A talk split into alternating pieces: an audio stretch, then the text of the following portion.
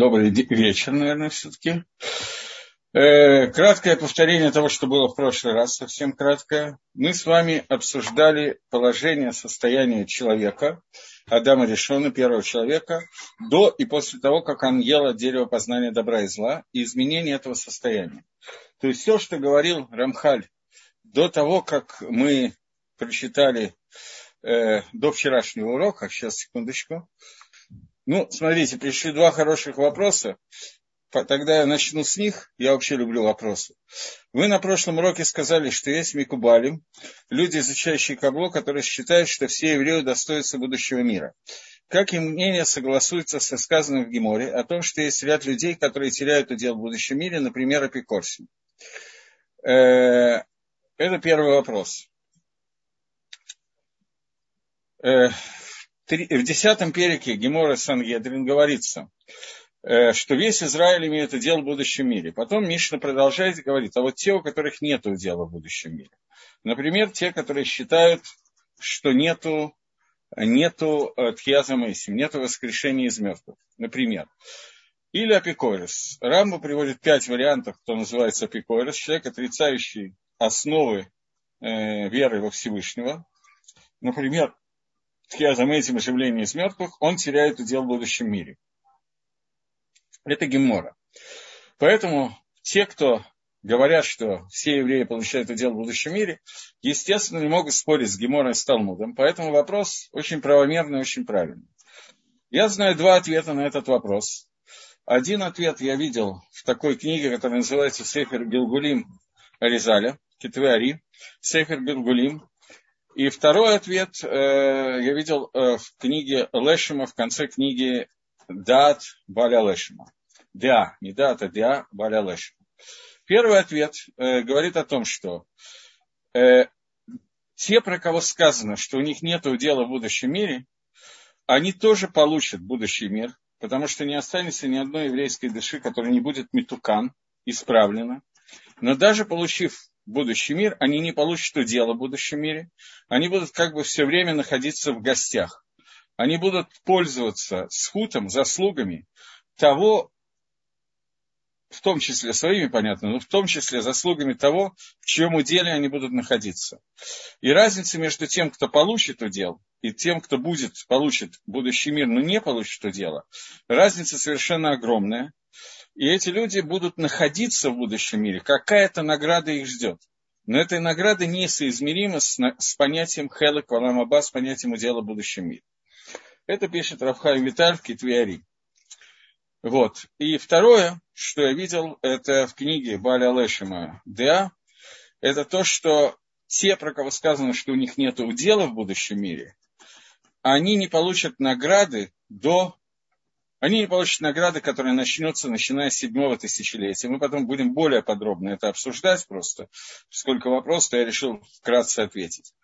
Э, они не получат удела в седьмом, восьмом, девятом и десятом тысячелетии будущего мира, но после десятого тысячелетия их авейр, и все их авейрот будут исправлены на таком уровне, что они все равно получат грядущий мир.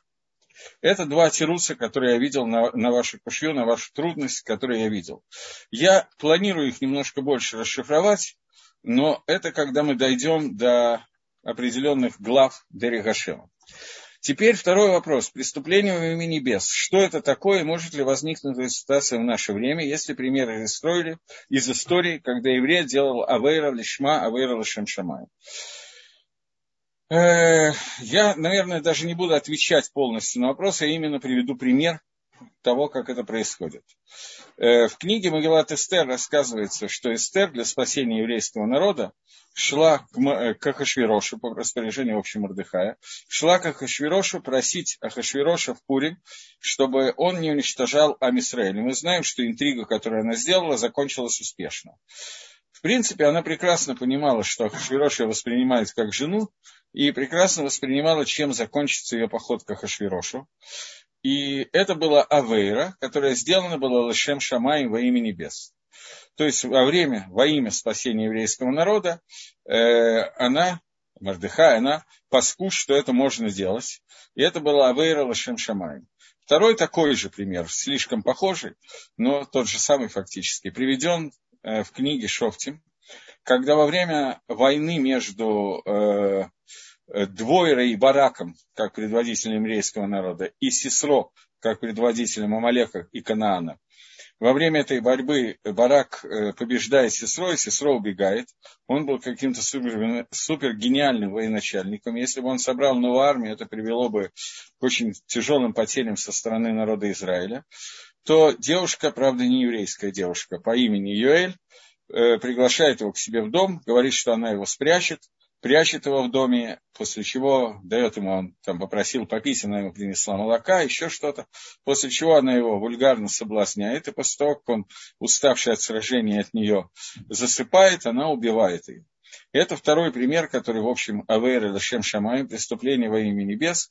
И Гемора в нескольких местах обсуждает это. В Сангедрине, в Ксубас. Гемора, в основном Тосфос, обсуждает, как такое можно было или нельзя, и приходит к выводу, что бывает, что это можно было сделать ради спасения Амисраэля. И это два, две варианты Авейр или Шемшамай. Когда Гемора в Соте обсуждает то, что сделала э, Йоэль, то она говорит, что наш, э, в песне Двойры было сказано «Нашим Волхаль Севархена» э, женщины в шатрах будут благословены. И говорит, что речь идет о Сара, Ривке, Рахель, Валея, которые находились в шатрах, и в шатрах они рожали весь народ Израиля, строили народ Израиля, они будут благословены так же, как Йоэль, который сделал Авейру Лишмат. И Гемора приходит к выводу, там есть несколько вариантов, но вывод, к которому приходит Гемора, что преступление, сделанное Лошем Шамаем, оно находится на том же уровне, что митсва, которая сделана Лолошем Шамаем. Может ли что-то подобное возникнуть в наше время? Принципе, это возможно. Но для этого нужны очень серьезные условия. А именно, когда разбирается ситуация с Юэль и Сесро, то Тосфос говорят о том, что, или Гемора, я уже не помню точно, Гемора, по-моему, задает вопрос, а почему это называется авера лишма? Ведь во время, извините, этого процесса человек может получить какое-то удовольствие. Если это, она получала какое-то удовольствие от сестро, то это уже не называется лишма, это уже не называется во имя небес. И отвечает, что гана, удовольствие, получаемое от Рашоим, для цадиким, для праведников, является злом. То есть это не гано, а наоборот цар, э, мучение. И поскольку никакого удовольствия не было, сделано было без всякой примеси, только лошем шамай, только в этом случае это возможно. У Адама решенной и Хавы, то, что мы говорили на предыдущем уроке, поскольку там было небольшое вкрапление некого эгоизма, что они хотели, чтобы их функция в Авада Драшем, службе Всевышнего, увеличилась, они хотели увеличить святость Всевышнего и освящение имени Всевышнего. Но они также захотели, чтобы их роль выросла немножко в этом вопросе. То поэтому это уже не называется Авер или Шамай, не называется только во имя небес, и поэтому это потеряло статус Авера во имя небес.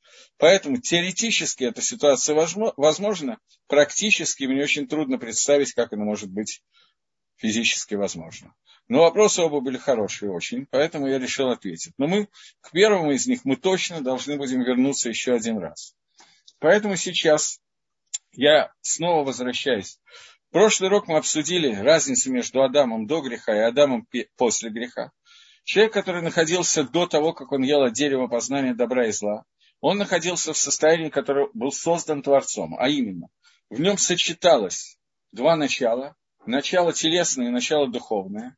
Телесное начало, которое в нем было, оно играло свою роль в смысле инстинктов и нужд тела и вступало в борьбу с сознанием, с духовным началом, которое требовало, чтобы человек э, перешел на другой уровень, чтобы человек подчинил тело сознанию. Это то, что Рамхаль в будущем будет много раз называть достижением шлемута, достижением целостности. В тот момент, когда Адам и Хава, лышем шамаем, во имя небес, как мы говорили, тем не менее, коснулись и впустили в себя зло и сделали так, что была сделана первая авера, то теперь э, они перешли в новый уровень, уровень, в котором они оказались в таком, что тело больше властвует над душой, чем душа над телом.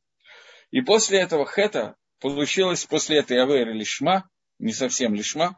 После этого получилось, что человек перешел э, на новый уровень состояния, и этот уровень сделался таким, что отсутствие шлемута выросло, отсутствие цельности выросло в таком размере, прогрессии такого рода, что теперь для того, чтобы достигнуть шлемута, человеку нужно пройти новый путь, путь, который связан с тем, что он должен полностью уничтожить себя и на самом деле уничтожить весь мир, для того, чтобы после этого восстановления уже было шло по другому принципу. Поэтому человек стал э, смертным, и человек должен полностью его тело должно полностью исчезнуть, и после чего во время оживления из мертвых произойдет уже обновление тела, и тогда душа и тело вместе достигнут шлемута. Теперь немножечко нам надо войти в эту историю, и там мы коснемся состояния человека после смерти, то, о чем Тиферет сказала, что я затрону в этом уроке. Мы дошли до пункта Ют э, первой главы, не первой главы, э, главы номер второй главы, первого, первого ша, шара, третьей главы, извиняюсь. Говорит, Дери Хашем говорит Рамхаль, что вот в состоянии того корня, о котором мы говорим, есть время, которое называется гмуль амити, время, которое называется настоящей наградой. А именно, мы с самого начала, если я напомню, если кто-то забыл, кто помнит, извините, что я напоминаю, Э, мы говорили о том, что изначально у нас была ситуация, что Всевышний разделил время творения мира на два времени. Время получения награды Аламаба и время авойда службы достижения шлемута Аламазе этого мира. Так вот, теперь получается, что есть настоящее время, истинное время получения награды, а именно время, которое мы упомянули ранее, Аламаба, грядущий мир, и место – этого. То есть Алам Хазе и Алам Аба – место работы и место награды. И эта награда будет только после Тхи, после оживления из мертвых. И на, будет она находиться в мире, который будет полностью Итхадеш, полностью обновлен. И человек в этот момент будет получать удовольствие в виде награды Всевышнего телом и душой. Получать будет и тело, и душа вместе таким образом, что тело будет очищено посредством душой и приготовлено посредством души для того, чтобы получить настоящую гану, настоящую награду, настоящее удовольствие, которое существует. Не те удовольствия, к которому тело привыкло сегодня, удовольствие, которое кроется в том, что человек вкусно поел, хорошо поспал, ну, в общем, мечта поэта. Но есть еще некоторое количество удовольствий, которое является удовольствием, которое называют Рамхаль Гана Амитит удовольствие истины. Не иллюзия, которую мы себе придумываем, а удовольствия, которые объединены для тела и для души, являются одним и тем же удовольствием. И это состояние шлеймута и состояние удовольствия, которое оставлено только на время грядущего мира на Аламаба. И для того, чтобы тело, в общем, и душа тоже, но тело могло воспринять эти удовольствия, тело должно выйти в состояние совершенно не такое, каким оно является сейчас состояние, которое называется очищенным и, не знаю, как сказать другое слово, может, по-русски плохо прозвучит, но я не, не знаю другого слова, тело должно быть одухотворенным. То есть оно должно прийти к состоянию, которое сильно выше, чем состояние первого человека, до того, когда он ел от дерева познания добра и зла. Возможно прийти к этому состоянию только через оживление из мертвых, после того, как тело в том виде, в котором оно сегодня, полностью ликвидируется, сгнивает, и после этого человек может дойти до состояния э, получения удовольствия в Аламаба и тело, и душа. Но душа должна одухотворить тело, войдя в него снова во время тхи, и душа для этого тоже должна быть несколько поднята выше того, что мы видим, а может не видим, чувствуем или не чувствуем. То есть вместо, не то, она должна быть в новом состоянии, чем душа сегодня. Однако, Говорит Рамхаль, что и в Хинуша Манашим там будут найдены люди, и будут изменены их ступеньки и их уровень. Ступени людей и их уровень будут изменен. В соответствии с тем размером, который каждый из нас трудился в этом мире, той авойдой, той службой Всевышнего, и в соответствии с их усилием в этом мире каждого человека достигнуть шлемут, целостность. То есть уровень человека к оживлению из мертвых должен быть в состоянии близком к достижению шлемута. Настолько, насколько мы э, сделали это и дошли до этого состояния, в зависимости от этого мы будем находиться внутри награды будущего мира. В зависимости от этого будет, э, как бы это сказать, очищено и одухотворено тело, и в зависимости от этого поднимется уровень души. И в соответствии с этим размером получается, что душа будет очищена сама по себе, и она будет светить, освещать внутрь тела и очищать это тело. Все это будет процесс, который будет происходить во время оживления из мертвых. Он еще к этому вернется и очень скоро. И тогда оба, душа и тело вместе, приобретут вот это вот уровень, высокий уровень, высокая мадрегу, ступень, и будут готовы для того, чтобы предназначены, для того, чтобы присоединиться, приблизиться к Адон Барагу, ко Всевышнему, Господину, благословен Он, и к свету, который Всевышний озарит нас сиянием своего лица, для того, чтобы мы получили от него вот это гано, это удовольствие, которое называет он удовольствием амити, истинным удовольствием. Я предвижу вопросы, хотя функция поднять руку не работает, вопросы пока не пишут, но я предвижу, что может быть какой-то вопрос на, о, о том, что я говорю, и сразу же говорю, что такое Аламаба, что такое грядущий мир, как он выглядит, и какое удовольствие в нем будет, и так далее.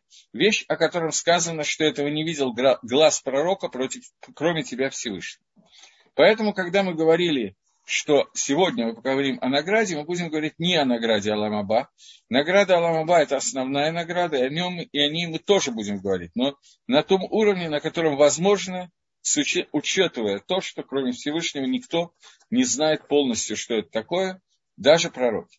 Продолжает Рамхали говорит, однако, поскольку уже была Гзейра, было распоряжение о смерти, которое пришло к Адаму, и как мы уже упомянули, получается, что вот эта составляющая, которая происходит, когда во время смерти что происходит? Разделение тела и души. И вот это вот разделение, которое происходит на определенное время, а после этого душа возвращается в тело, и они снова соединяются.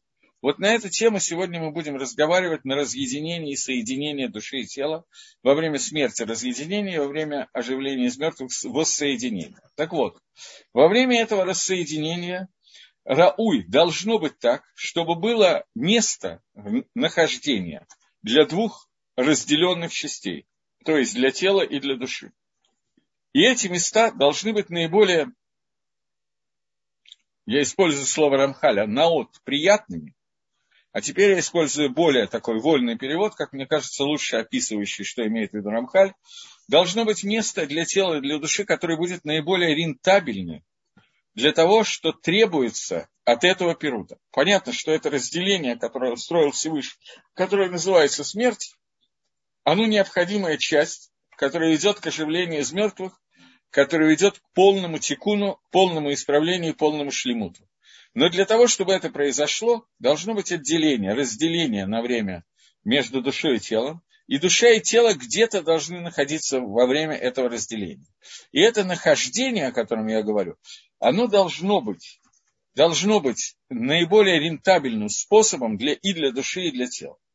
И вот, Говорит Рамхаль, что тело нужно, чтобы оно вернулось к своему исоду, к своей основе, оттуда, откуда она была взята. То есть тело должно вернуться в, э, в землю и должно разделиться на мелкие части и должно полностью потерять свою суру, свою форму. Поскольку мы обсуждали, что Акодыш Барагу создает человека некой бесформенной массой, не имеется в виду физической формы, нет. Понятно, что ребенок рождается с руками, ногами, головой и даже глазами, носом и так далее. Но человек создается духовно без формы. Материальная форма, которая она должна соответствовать духовной. После того, как человек умирает, должна исчезнуть. И после того, как она исчезает, форма должна полностью пропасть. Почему? Потому что человек был создан из земли, поэтому в землю он возвращается. Там он грубо, извините за выражение, перегнивает, и от него практически ничего не остается. Как вы все знаете, почему-то есть вещи, которые люди могут не знать какой-то галахи, которые, законов, которые написаны в Кицев Шульханорухе, но все люди знают все, что нужно про процесс воскрешения, оживления из мертвых. Поэтому про то, что остается какая-то косточка, которая остается всегда, и из нее будет сделано оживление из мертвых, об этом почему-то знают все. Поэтому я говорю, что тело исчезнет не полностью. Что-то от него останется, и через это что-то произойдет оживление из мертвых и тело возвращается в землю. И это то, что сказал Всевышний человеку, когда он говорит, что Афара Тава или Афар Ташу, ты являешься прахом, и в прах ты вернешься. Поэтому, что происходит с телом после смерти, мы более или менее представляем, особенно те, кто ходили на похороны и участвовали. Поэтому основная задача говорить сейчас о душе, а не о теле.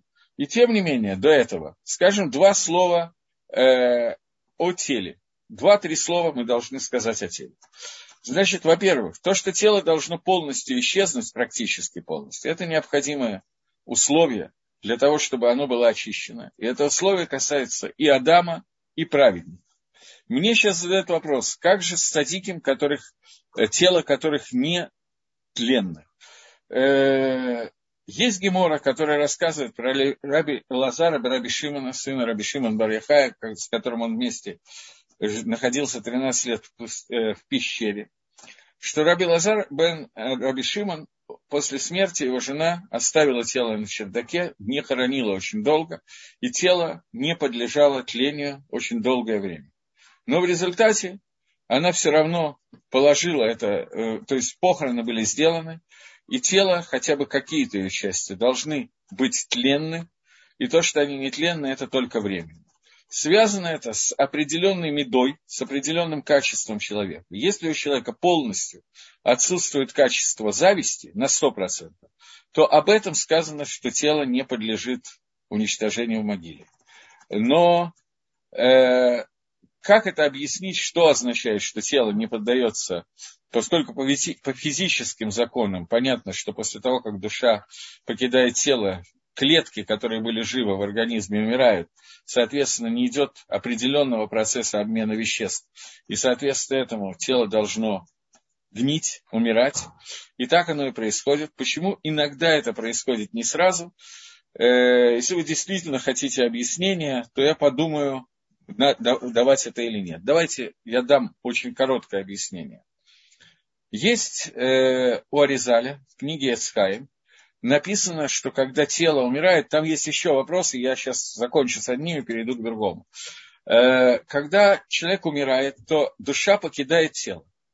Но Аризаль считает, что это покидание, оно всегда не стопроцентно. Э, немножко удлинит урок, но думаю, что ничего страшного.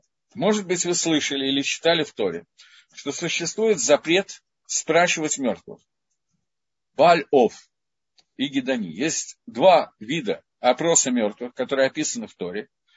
И есть запрет это делать. То есть, каким-то образом обращаться, я сейчас не буду входить в технологии этого, в Геморе Сангедрин достаточно подробно разбирается, но я не буду в это входить сейчас, технология э, задавания вопроса мертвым, но э, Тора запрещает это делать. Рамбам объясняет, что задать вопрос мертвым и получить ответ это невозможно что это ахизат и просто обычное жульничество, такое вот ловкость руки, никакого мошенничества.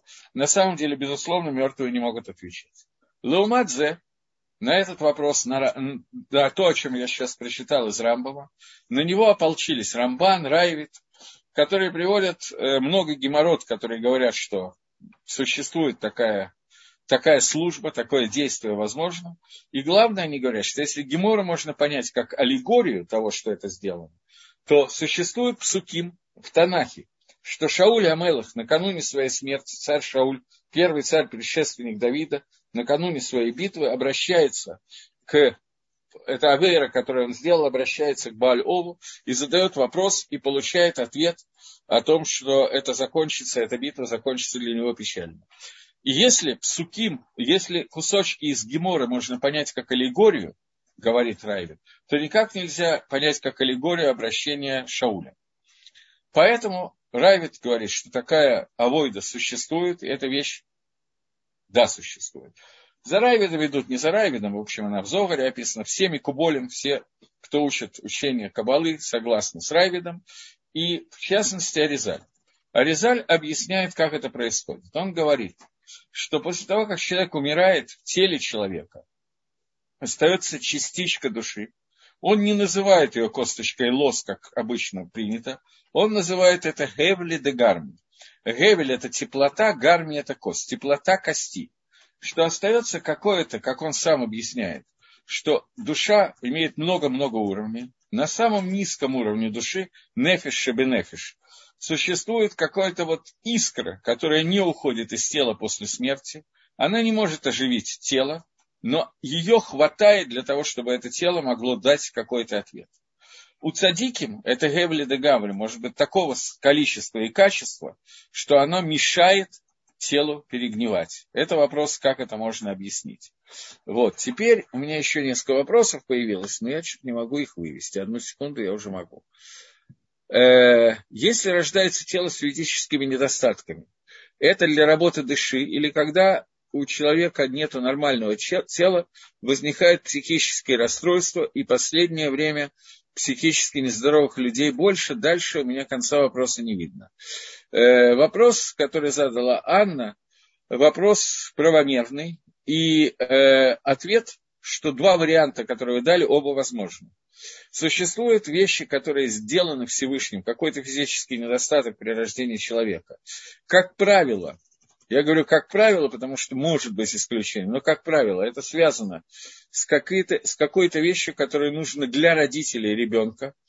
Но, как правило, это закручено так, что это нужно и самому ребенку. И если это вещь, которая правильно, не дай Бог получить эти иссурим, эти страдания, но если это происходит, то это нужно для какой-то авойды, для какого-то тикуна. И родителями ребенка, и несколько окружающих людей. При этом понятно, что может возникнуть психическое расстройство, и это связано уже с, с какими-то другими вещами. Поэтому каждая микре, каждая история надо рассматривать лагуфо самостоятельно, и лучше слишком много не рассматривать, потому что точного ответа на этот вопрос мы не можем дать. Но первое, что надо сделать, это надо э, легаргер, подумать, есть ли какая-то вещь, которая в тебе, которую можно исправить. Если есть, то исправлять, если нет, то маловероятно, что есть кто-то, кому нет, но не исключено, что это не связано никак ни с родителем, ни с ребенком. У Рамхаля будет пять причин, перечисленных в Дере Хашем, почему приходит Исурим страдания на человека, который недостоин этих страданий. Пять причин страданий, когда мы до этого дойдем, я думаю, станет немножко ясно. Если нет, вот тогда будет время этого вопроса. Как часто человеку нужно думать о награде Валам Аба? Ведь мы служим Всевышнему от любви. Прекрасный вопрос. Есть Гемора, не Гемора, Мишна, в трактате Перкеавод, который говорит, что не будьте как рабы, которые служат Творцу за награду, а быть, будьте как те, которые служат хозяину не ради награды. Э, человек, который служит для достижения Аламаба, для достижения грядущего мира, это называется авойда лашем шамаем, это называется служба во имя небес. Но это не верхний предел службы Лашем Шамаем во имя небес. Человек должен стремиться к получению Аламаба. Я, честно говоря, забыл об этом подумать, что когда мы начинаем обсуждать награду, то может возникнуть ощущение, что мы работаем именно ради этой награды, и это какой-то изъян вода Дашем. Не подумал, что так можно подумать. Так вот, когда человек служит Всевышнему для получения награды, его идея должна быть такая. Я, в принципе, служу Ашему, потому что я хочу служить Ашему. Но твое желание Всевышнему, чтобы я служил для того, чтобы дать мне награду. Поэтому я служу для получения награды, поскольку это твое намерение. При этом надо постараться, естественно, чтобы это не было такой стандартной спекуляцией, как люди очень любят делать по отношению к друг другу, и тем более по отношению к Творцу, заявляя, что в принципе мне награда до лампочки. Я, конечно, ее не хочу. Просто поскольку ты хочешь, то я согласен получить и побольше, побольше. Доктор, дайте мне лекарство от жадности и как можно больше. Человек не должен так спекулировать. Он должен сделать так, чтобы это стало в идеале частью его махшавод, частью его мыслей когда он думает о том, что поскольку желание Творца, чтобы награда Валамаба была максимальной, то я служу ради получения этой максимальной награды, потому что это и есть твое желание. Но вы правы, здесь может быть некоторый реюс и некоторый минус. Поэтому я приведу сейчас один пример. У меня есть два примера, приведу один из них.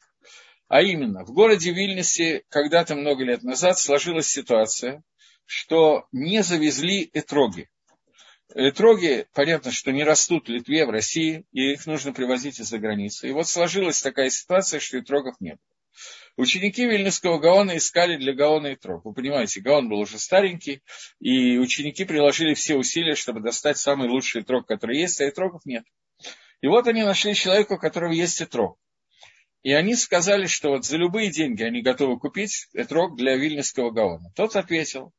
Гаон пользовался тогда бешеной популярностью, и люди были готовы много, многое отдать ради митсу, который делает Гаон Вильнюс.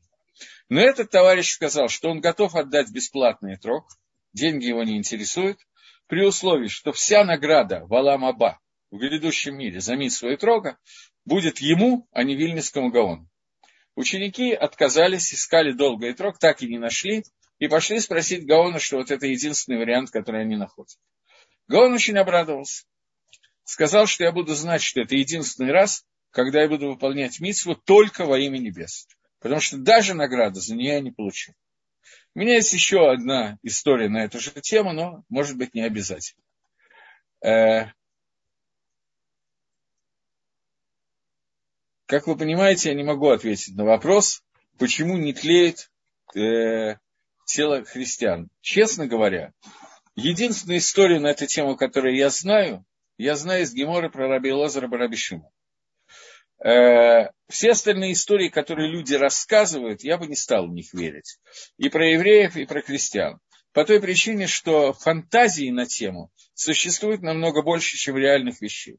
В тот момент, когда мне об этом сообщает Талмуд и сообщает причину, я могу с вами поделиться. Когда мне рассказывают о каких-то других вещах, это, ну, вот я бы не стал верить. Э, как все будет происходить после Тхиаза Маисим, все ли встанут, увидим ли наших родителей, если, есть, если, наверное, души несколько Гилгулим, в таком Гилгале она встанет. Тоже неплохой вопрос. Вопрос, могу ли я на него ответить. Значит, во-первых, первая часть, что после Тхиаза Мэйсим э, Раф Садия Гаон пишет, что один из таамин, один из смыслов оживление мертвых, это чтобы люди смогли встретиться с теми, кого они потеряли при жизни, увидеть снова своих родителей и всех близких, с которыми они были разделены. Так что на первый вопрос Рафсадия Гаон отвечает. Есть письмо Рафсадия Гаона на эту тему. Второе, это в каком Гилгале встанет душа, э, и вообще, что мы знаем о том, как это будет. Это два разных вопроса. В каким Гилгале станет душа, мне трудно ответить на этот вопрос по той причине, что на эту тему очень много написано. Э, есть Шар Гилгулим Аризаля. Дело в том, что Гилгули люди представляют не совсем так, как это описано в Ари. Э, есть 12 видов Гилгулим. И для того, чтобы ответить на вопрос, я скажу один из них. Но я повторяю, один из них одну на куду, поскольку их 12. Э, что душа не просто переходит, та же самая душа из одного состояния в другое, душа, как бы это сказать, дробится после смерти человека, и если она входит в новый Гилгуль, не все души должны это пройти, но те, которые должны пройти, то она приходит в новый Гилгуль не целиком, а частично, соединяясь с какой-то другой душой. Во время Тхиазамейсим произойдет полное возвращение души в свое состояние, которое называется Мацаф Кари, первоначальное состояние общее, станет она в виде того состояния, в котором она изначально была произведена Всевышнему, поскольку может оказаться, что некоторые части не получат Аламаба и не получат Хиаза Мейсин. Мы сейчас не будем входить в эти вопросы. Поэтому ситуация, что есть душа и крани, основная душа, и некие деления. Мы говорим про основную душу, в его виде и в его теле она встанет, если тело только не будет уничтожено за счет того, что это тело по какой-то причине должно не войти в Тхиазамейсим и будет создано для этого новое тело, такое тоже возможно. Это одно из наказаний, которое может быть, которое связано с одним из видов каретов который описывает Резаль. Э, ой. Э, я сразу ответил и на следующий вопрос тоже, который такой же. Как вы отнесете, относитесь к версии, что Машех придет... Не понял вопроса. 6 тысяч минус 210 лет египетского рабства. Э, я не до конца понял хижбон, расчет, но дело в том, что точное время прихода Машеха знать невозможно. Рамбан делает расчет, в какое время по его времени будет приход Машех.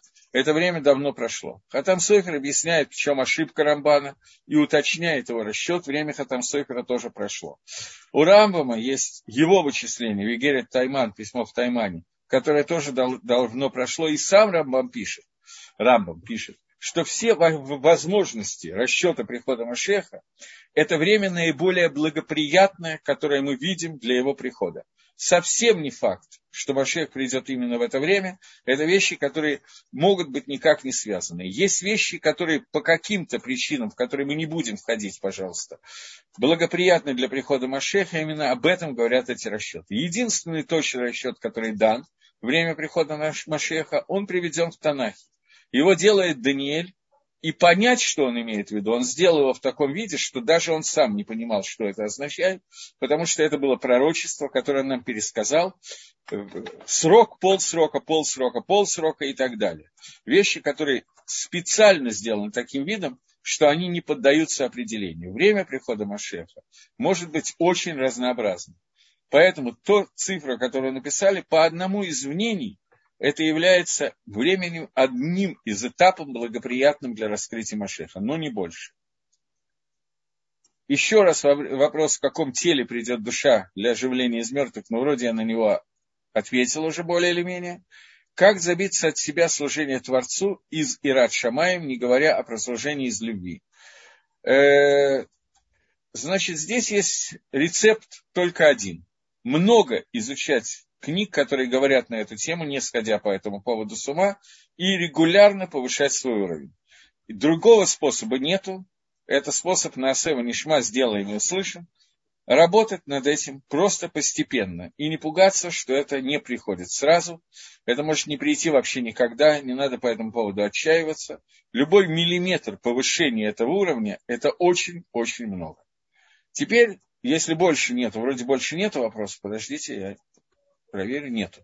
Тогда я могу двигаться дальше. Если будут еще вопросы по ходу, я готов отвечать, но нам надо сдвинуться дальше. Я повторяю то, чем мы закончили. Тело находится после смерти, находится в земле. И это тело, находящееся в земле, оно, не, оно должно перегнить, что бы ни прошло, оно должно ли и пасет, может быть не полностью, может быть полностью, оно должно потерять свою цуру, свой уровень, и после того, как уровень тела теряется, оно меняет свою суру, превращается в нечто другое, после того, как это происходит, ближе к завершению цикла, когда это произошло, оно готово появиться в новом виде.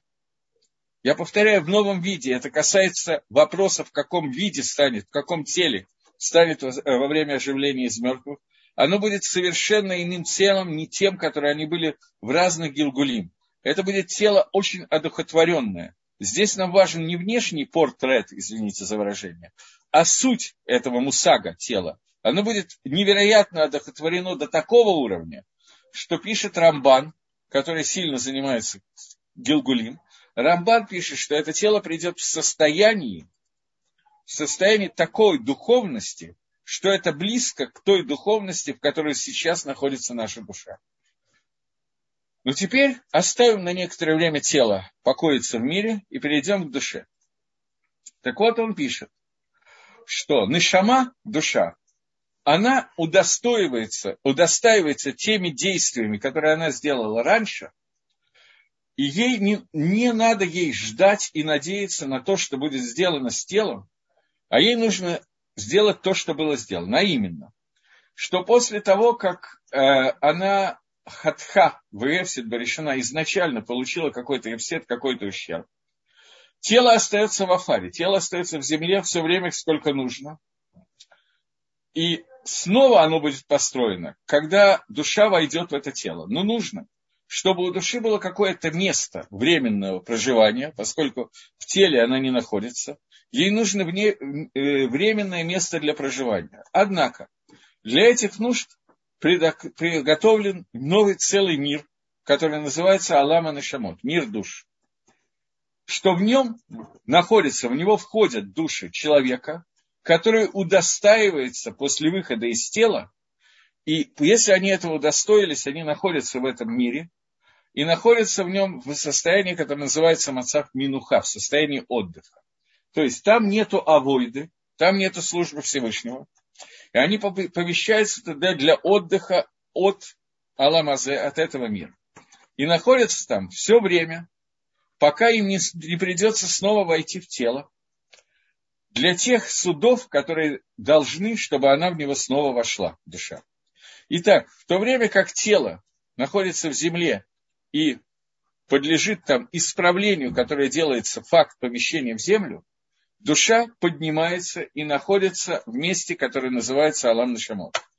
Мир душ. До того, как я перехожу к миру душ, мы сейчас переходим через пару минут, есть один аспект. Как-то, когда я учил какую-то судью в Геморе, э, на первый седр, я помню, я не помню, для чего мы, а, какая-то, в общем, не важно, не помню, для чего точно. Мы э, задели вопрос, связанный с похоронами. И когда мы задели вопрос, связанный с похоронами, то есть такая митсва, что хоронить человека надо как можно быстрее после смерти. В Иерусалиме Мингак не оставлять тело лежать до утра, а хоронить, если он умер ночью, ночью и так далее. Есть различные Мингагим похорон. И вот система этих похорон, почему это так важно, одно из мнений, которое там есть, есть мнение Зогара, это связано с Гилгулим, с переселением душ, я его оставляю, не буду на, на него говорить.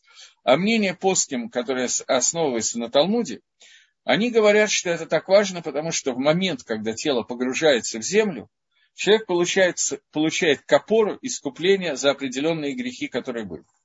То есть чува очень хорошо помогает. Но даже если чува нет, то смерть вместе с похоронами делает капору за какие-то авирот, которые есть. Э, тут возник вопрос, который я хотел сам сказать, я, может, не отреагировал, но я сам хотел на эту следующую фразу говорить. Вопрос, связанный с кремацией, отношение евреев к кремации.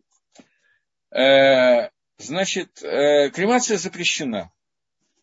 Это один из Исурим, который есть, который называется Лав Дарайса, запрет истории.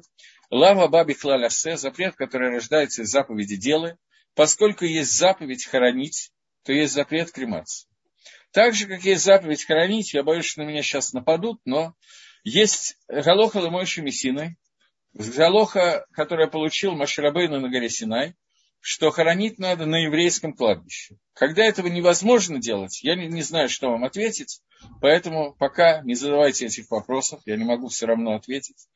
Но Маширабейн, э, Рафмойши Фанштейн однажды получил вопрос из России, а он уже в это время был в Америке. Вопрос по поводу того, что есть ситуация, когда нельзя э, похоронить на еврейском кладбище, нету кладбища. Есть два варианта, либо хранить на обычном кладбище, либо кремировать. Что лучше? И он ответил, что и то, и другое запрет Торы, но когда мы хороним, то есть разницы с точки зрения Халахи нет. Вы можете делать то и другое, то и другое запрещено. То есть нельзя ни то, ни то. Но если мы хороним, а не кремируем даже на нееврейском кладбище, то, это, то получается новый иньян, суть, которая связана с тем, что человек, который похоронен, он получает копору, само пребывание в земле, дает копору искупления за определенный оверот, которого нет во время кремации. Поэтому кремация хуже. Но кремация, вопросы, которые мне задали, это запрет Торы. Двигаемся дальше. И вот, говорит э, Рамхаль, что все, э, да, мы закончили с телом и переходим к душе. Все время, о котором мы говорим, что будут находиться души на очень высоком уровне в мире душ и находиться на очень высоком уровне получения удовольствия. Можно ли хоронить вне кладбища? Можно хоронить вне кладбища, но, как правило, во всем цивилизованном мире за это можно угодить в тюрьму. Но лучше хоронить вне кладбища, чем кремировать на 100%. Теперь он говорит, что все время, когда души находятся вот в этом обиталище душ после смерти человека, то они находятся в состоянии подобно тому, что происходит в некотором подобии того, что происходит с человеком после э, того, как наступает Аламаба, после того, как наступает время исправления мира. То есть время получения настоящей награды, о которой мы уже говорили. Потому что во время после смерти, во время пребывания в душ, в хранилище для душ, э, получается, что существует те маалот, те достоинства души, которые она достигла при получении шлеймута во время службы Всевышнего, во время жизни. И, безусловно, в соответствии с этими, э, с этим состоянием, ее будут измерять, судить будет Всевышний, и поместит ее в то отделение, которое соответствует ее уровню получения частичной награды после смерти, что он будет измерять еще один раз это, после оживления из мертвых, для того, чтобы дать уже вечную награду в будущем мире. Но настоящий шлемут, будущий, которого достаивается душа и тело вместе, не может достигнуть ни тело, ни душа, а только когда они снова соединятся вместе, когда это будет во время Тхиазамейсим, оживления из мертвых. Бней Нох можно ли хоронить на еврейском кладбище? Нет, у них должен быть отдельный участок. Но я действительно не планирую сейчас давать урок по теме похороны, но тем не менее Бнейног должен быть отдельный участок. У евреев тоже должно быть несколько участков, но это не наша тема. Кремация, которая была сделана по незнанию или даже специально, не мешает попасть человеку в грядущий мир. Безусловно, не мешает. Это является некоторым минусом, некоторое увеличение, может быть, Исурим, страданием души после смерти, о котором мы еще не успели поговорить, но никак не может помешать достижению будущего мира. Поэтому не то, что не надо волноваться, а вера, которая сделана, сделана. Нельзя делать преступление, но это не мешает получению будущего мира никак. Поэтому двинемся немножко дальше. Все-таки пойдем дальше в мир Нашамот. Э, говорит Рамхаль дальше, что, однако, кроме того, что мы говорили про Алам Нашамот, про мир душ, только что, и место для душ, эти души должны находиться все время э, Мицапод и наблюдать за телами. То есть душа, покидая тело, у нее остается некоторая связь, назовем ее визуальной, связь, связь с телом. И вот еще один смысл для этого очень большой есть. Для самих душ, душ э, и после них для тел, за которыми они наблюдают. То есть после смерти души видят, что происходит с телом в могиле. То, что им нужно после этого понадобится во время оживления из мертвых, они частично приобретают сейчас. Что это за смысл, о которых мы говорим? то после того, как было гзейра на человека, распоряжение на первого человека, что он не достигнет шлемута, не достигнет целостности, а только после смерти, несмотря на то, что уже он видел, показано ему было со стороны его действий, когда он еще был жив, было показано все, что происходит. Кроме этого, э, сейчас, секунду, логая, магия, ломиалам. Есть вещи, которые он не мог бы достигнуть, что нет времени приобретения шлеймута, а только в этом мире перед смертью. То есть, если бы это было только в этом мире перед смертью, как мы упоминали, то что выходит из этой гзеры, из этого распоряжения Творца о смерти? Что нашама, душа, все время, когда она находится в теле в этом мире, в этом мире к телу привязано зло после того, как Адам ел от дерева познания, оно привязано еще сильнее, чем было после творения. И теперь после этого никак невозможно отделиться от этого зла полностью. Поэтому получается, что душа, которая связана с телом во время жизни, она полностью находится, как и тело, в темноте. И эта темнота, несмотря на то, что духовное сознание души находится на невероятно высоком уровне, тем не менее, эта душа, она касается тьмы и касается нечистоты. И несмотря на то, что действия, которые делает тело вместо души, хорошие маасим, мицвод, которые они делают, И человек делает их постоянно. Душа приобретает в этот момент некий шлемут, некую целостность, то тем не менее это не может ли голод, оно не может быть открыто. Потому что состояние тьмы продолжает оставаться.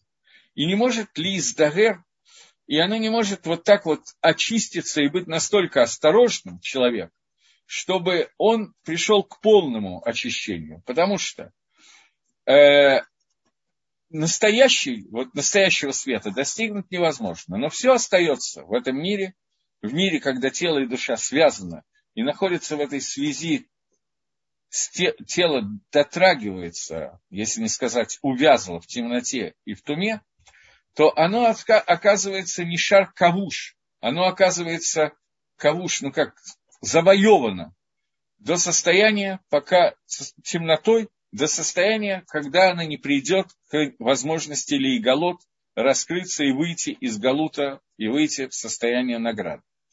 Однако, этот икуф, эта задержка души выйти и получить святость, она не идет со стороны самой себя, она всегда идет со стороны тела, как Рамхаль уже упоминал. И это само по себе, по себе некий гефсит, некий ущерб, некий ущерб, который существует внутри человека, внутри души. Но он не связан с душой. Этот ущерб опосредован из-за тела, в котором она находится. И тогда получается, что она не может достигнуть полного очищения, которое ей в принципе положено, как мы упоминали. Но она теряет еще одну вещь, что она сама по себе завоевана и не может от, э, взять и освободиться от сил, которые есть, инстинктов человеческого тела, и той тьмы, и той Ецергоры, которая вошла в тело. И поэтому душа не может сделать свои действия через тело так, как необходимо для того, чтобы с помощью этих действий взять и очистить тело. Если бы она сделала это действие, то могла бы их сделать, то она бы вместе с телом приобрела полный шлемут, полную целостность. С самого начала, но прямо вот сейчас при этой жизни. Поскольку действие шлемута, она собирается делать, но это невозможно сделать. И тогда получается, что она ограничена какими-то вещами, которые не дают ей возможность перейти к состоянию шлеймута и привести к этому состоянию тела.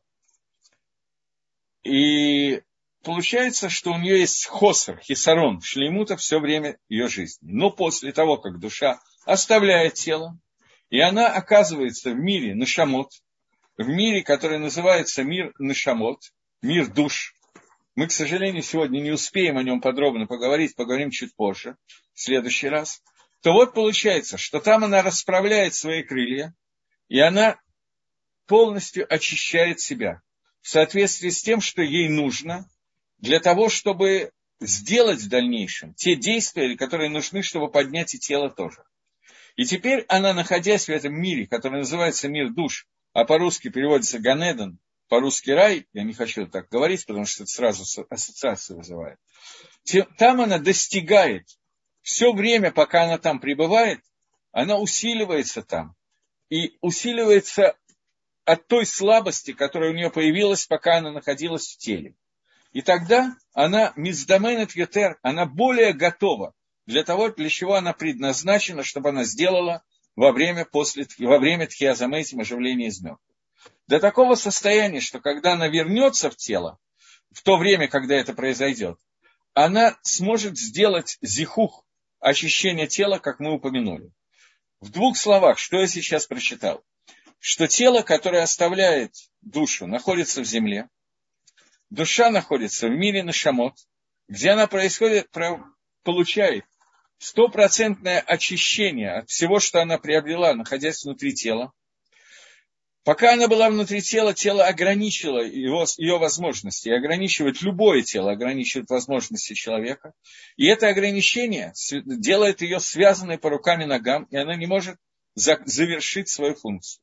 В тот момент, когда она попадает в мир на шамот, не сразу, иногда очень быстро, иногда дольше, она очищается от всей зугмы, от всей грязи, которая была приобретена ей. Она выходит в совершенно новое состояние, состояние духовной чистоты и уровня, которая она была не только до того, как она первый раз вошла в свое тело, ну, в общем, да, значительно выше, чем то, то что было до того, как она первый раз вошла в тело. Она находится в состоянии супер чистоты и супер святости, и состоянии супер сильной. Поэтому, когда она входит в тело, которое практически потеряло свою телесность во время, когда после похорона нахождения в земле, то после этого, когда тело, я еще раз повторяю, потеряло материальность, и оно не имеет сейчас формы, ей надо придать новую форму, входя в тело, оно может исправить тело после того, как оно исправлено было сама. Таким образом, мы видим, что внутри мира Нашамот, кроме того, что душе надо где-то находиться и сделали временное хранилище, Всевышний сделал, кроме этого, это хранилище способствует повышению уровня души, для того, чтобы душа могла привести тело в нужное состояние. Теперь у меня есть еще несколько вопросов, я, наверное, успею на них ответить, может быть. Что происходит с душами и телами, которые были по незнанию кремированы, мы ответили. Может ли душа знать, что тело скоро умрет, есть ли какие-то предпосылки?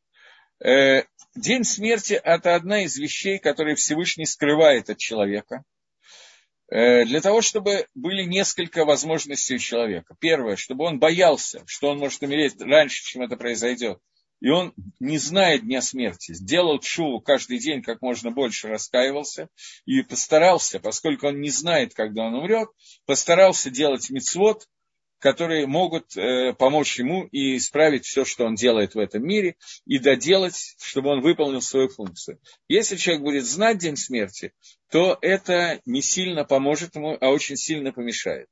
Во-первых, это может, кроме всего прочего, вызвать некоторую депрессию, но периодически больные люди, которые видят приближение смерти, им полезно это знать, потому что они могут сделать раскаяние, сказать виду или лакзор бучува и изменить свою жизнь.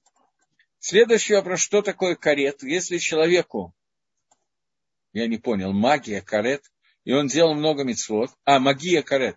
Если человек достоин карета, он делал много мецвод, у него нет никакой награды за мецвод. Карет – это не лишение жизни в будущем мире.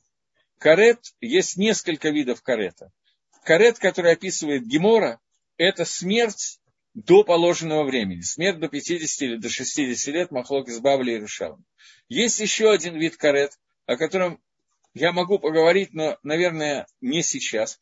Карет – это разделение между определенными уровнями души. И этот карет не приводит к отсутствию Аламаба, отсутствию грядущего мира, но он наносит некий изъян при жизни человека э, шалом, как у нас в Герм... относится к тому, что в Германии после получения для водителя удостоверения курса первой помощи выдает карточка, должна быть и в ней сказано мое пожелание, дальше у меня не написано, а, мое пожелание, вот написано, если в случае катастрофы неправильно разрешали давать органы для донорства, огромное спасибо за ваши, э, это не важно. Значит, смотрите, э, нет однозначного ответа на этот вопрос.